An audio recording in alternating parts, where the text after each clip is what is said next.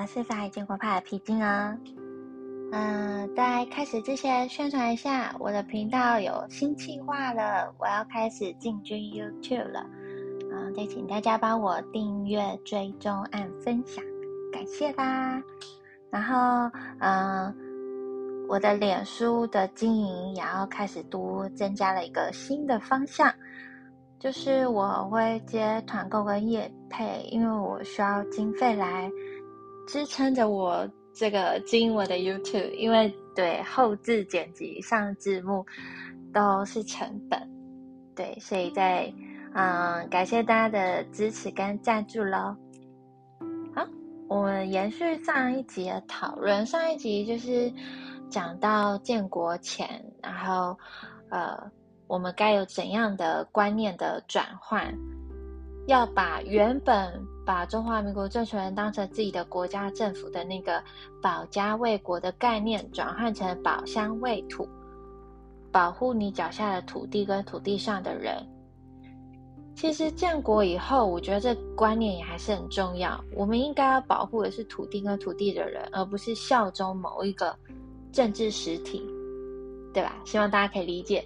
建立一个主权独立的国家以后，建立国家法人格后，然后政权啊、国家内部各项属性、体制啊、国号啊、跟啊国歌、国旗，这些都是可以变动的。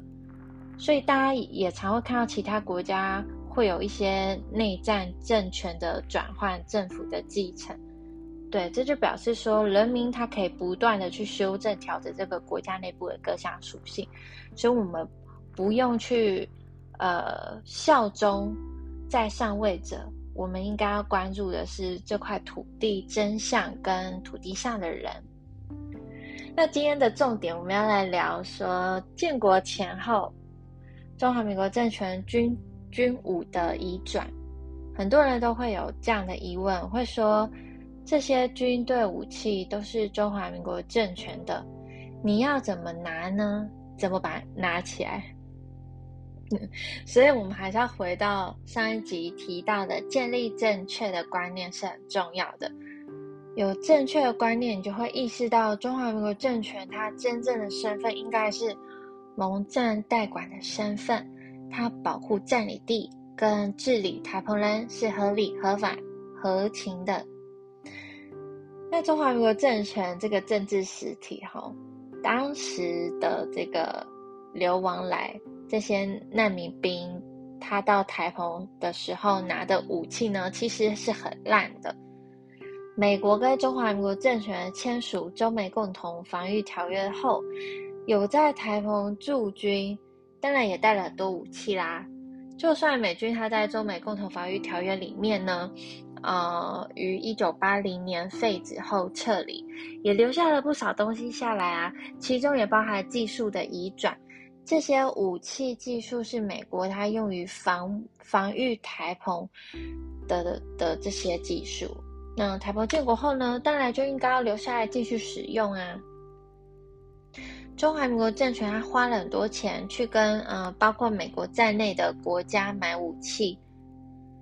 也花了很多经费在做军武技术的研究，这些基本上都是为了保护台澎而花台澎人缴的纳税钱税金取得的，所以这些当然是属于台澎的，应该用在台澎的东西是属于台澎人的，不是中华民国政权的。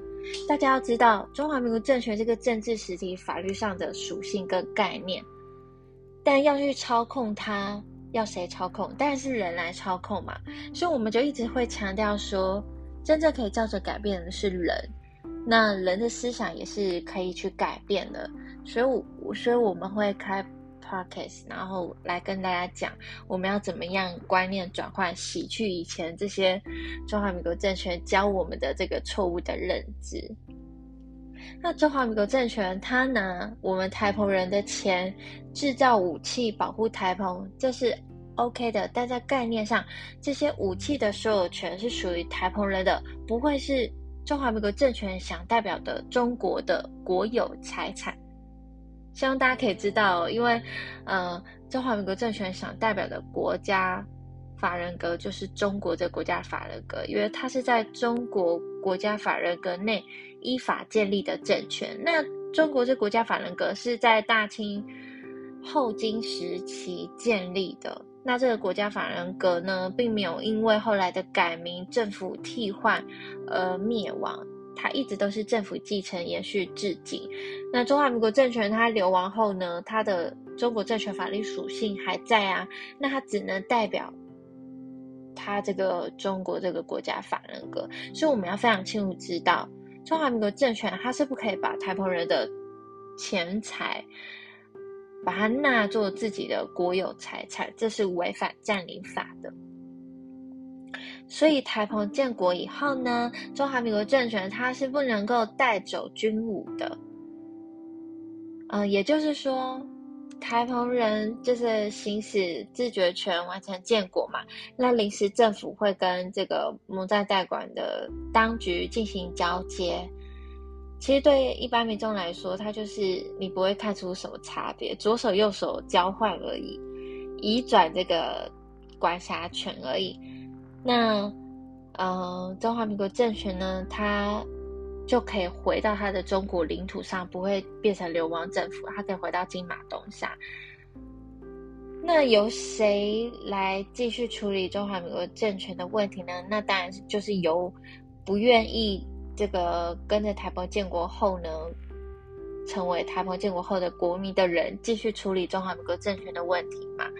那他这个政治实体呢，由有想跟着他一起走的人来掌控他，那他当然不能带走台澎上面的钱财呀、军武。希望大家可以理解。至于建国前台澎人使用的这些军武，当然也没问题啦。建国后，基本上在法理中国派提出来的建国程序中，有个阶段一定会出现，就是中华民国政权他老实承认蒙藏代管的身份，这个。恢复正确的身份非常重要，因为用正确的身份来做正确的事情，才会产生这个外部自觉效力。一旦中华民国政权他老实承认自己只是为盟军占领代管台澎而已，自己没有台澎领土主权，那原本保护台澎的中华民国政权军队中的台澎人，就应该要改成隶属蒙在代管区的台澎自卫队才对。这其实，在法律上很好转换，就是，呃，写清楚这个法律的属性，移转就好了啊。现实生活中，你看不出太大的差别。那用于保护台澎军武的所有权呢，就移转到自卫队的手上。当然，这个自卫队必须受盟战代管机构的指挥。那大家就会想说，这个好抽象哦，盟战代管机构它是怎么产生？其实它是独立于中华民国政权以外的一个法一个治理政权，对，只是因为中华民国政权鬼扯台湾光复，把它纳入中国政府、中国政权内部的内政，但它其实是超越他独立于外的的两个不同的身份、不同的东西，用不同身份来做不同的事情，这才是正确。以中国政府的身份来管辖中国领土金马东沙，以蒙在道馆身份。啊，来占领代管台澎，应该是要这样才对。那两个身份同时存在，才可以区别两者。所以我之前会说，法理建国派并不主张取代跟推翻革命这种东西，因为我们没有要取代中华民国政权，我们要他恢复正确的身份，把蒙在代管的身份拉出中国周国政权体制之外。那两个东西同时存在，才可以区分彼此，那来进行这个政务啊，呃，军务的移转，这样才对啊。换句话说，在台澎著名行使自决权建国之前呢，一旦中华民国政权承认自己在台澎的真实身份是蒙在代管身份，不管是军队、军事武器还是技术。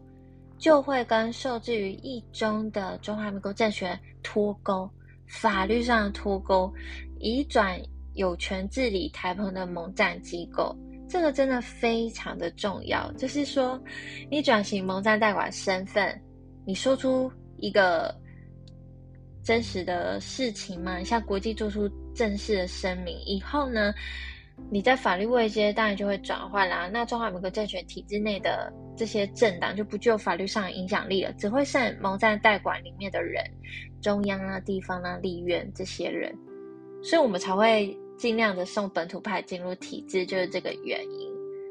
对，那总之呢，他恢复正确的身份呢，他就会与一中两政权的困境脱钩了，因为我们往上一层。跳到国际法层级来处理嘛？等台澎建国完成以后呢，就会移交到新建立的国家政府手上。法理建国派主张的建国步骤是稳扎稳打的，都是有计划、策略跟步骤的。那最重要的当然是先建立好观念啊，思想，这是很重要的，我们才会先有共识，知道未来要怎么走。因为你了解正确的事实，有了这些知识，你才可以正确的解读这些客观事实所代表的意义。在进入到最后面的终止代管自觉建国的步骤的时候，你就不会感到很多疑惑了。所以这是很稳扎稳打的转型，蒙扎代管身份。到行使自权权中间，这时间没有没有准确的时间范围可以去去预设，所以呃，在这个阶段其实是一个论述很重要的阶段，就是说转型模在代管身份，接下来其实就是台湾社会要充分来对话你的行使自决权的三条路，你要怎么选择？那在这个阶段呢，我们大家都是基于。这个客观事实上来各自论述，我觉得这样会比较有意义。就是你要清楚台澎法的地位，中华民国政权真正的身份是什么，你再来论述嘛。你可能想要并入他国啊，我想要建立主权独立的国家，然后我们再来说各自的优缺点，这样才比较不会，嗯，各自想要讨论，可是不在一个频道上面。那在某在代管阶段，就是你还没有举办自决权之前，你还是可以以蒙在代管身份购买疫苗啊，加入国际组织啊，就像东西德被蒙在代管身份那时候一样，你这样就不会被框在一中两政权内政里面了。好，如果你现在身在中华民国政权军队里，无论在建国前还是建国后。你做的事情其实不会有什么改变，因为都是在保护台湾这块土地及上面的居民。改变的只是你的法律上身份。那由于一切的改变都是在大家都理解的状况下呢，依安排来进行。从这个角度去思考的话，自然就不必会去担心什么，呃，突发状况，像有些人担心暴力或者是呃动乱等等。但是我希望大家去仔细想考想想，为什么我这么着重在对话上，就是为了减少社会动荡。所以在体制外后置建国土壤的时候，就是要告诉大家客观事实跟建国策略。那法理中国派主张的建国三步骤呢，就是透过让台胞居民理解客观事实后，来产生建国意志，进而就会水到渠成的完成和平建国的目标。好啦，希望大家理解。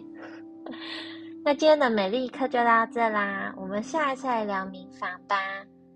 好，如果你喜欢我的话，就帮我给五颗星。然后有想要问我的话，可以留言给我，或者是在粉砖上留言给我也可以。就这样啦，拜拜。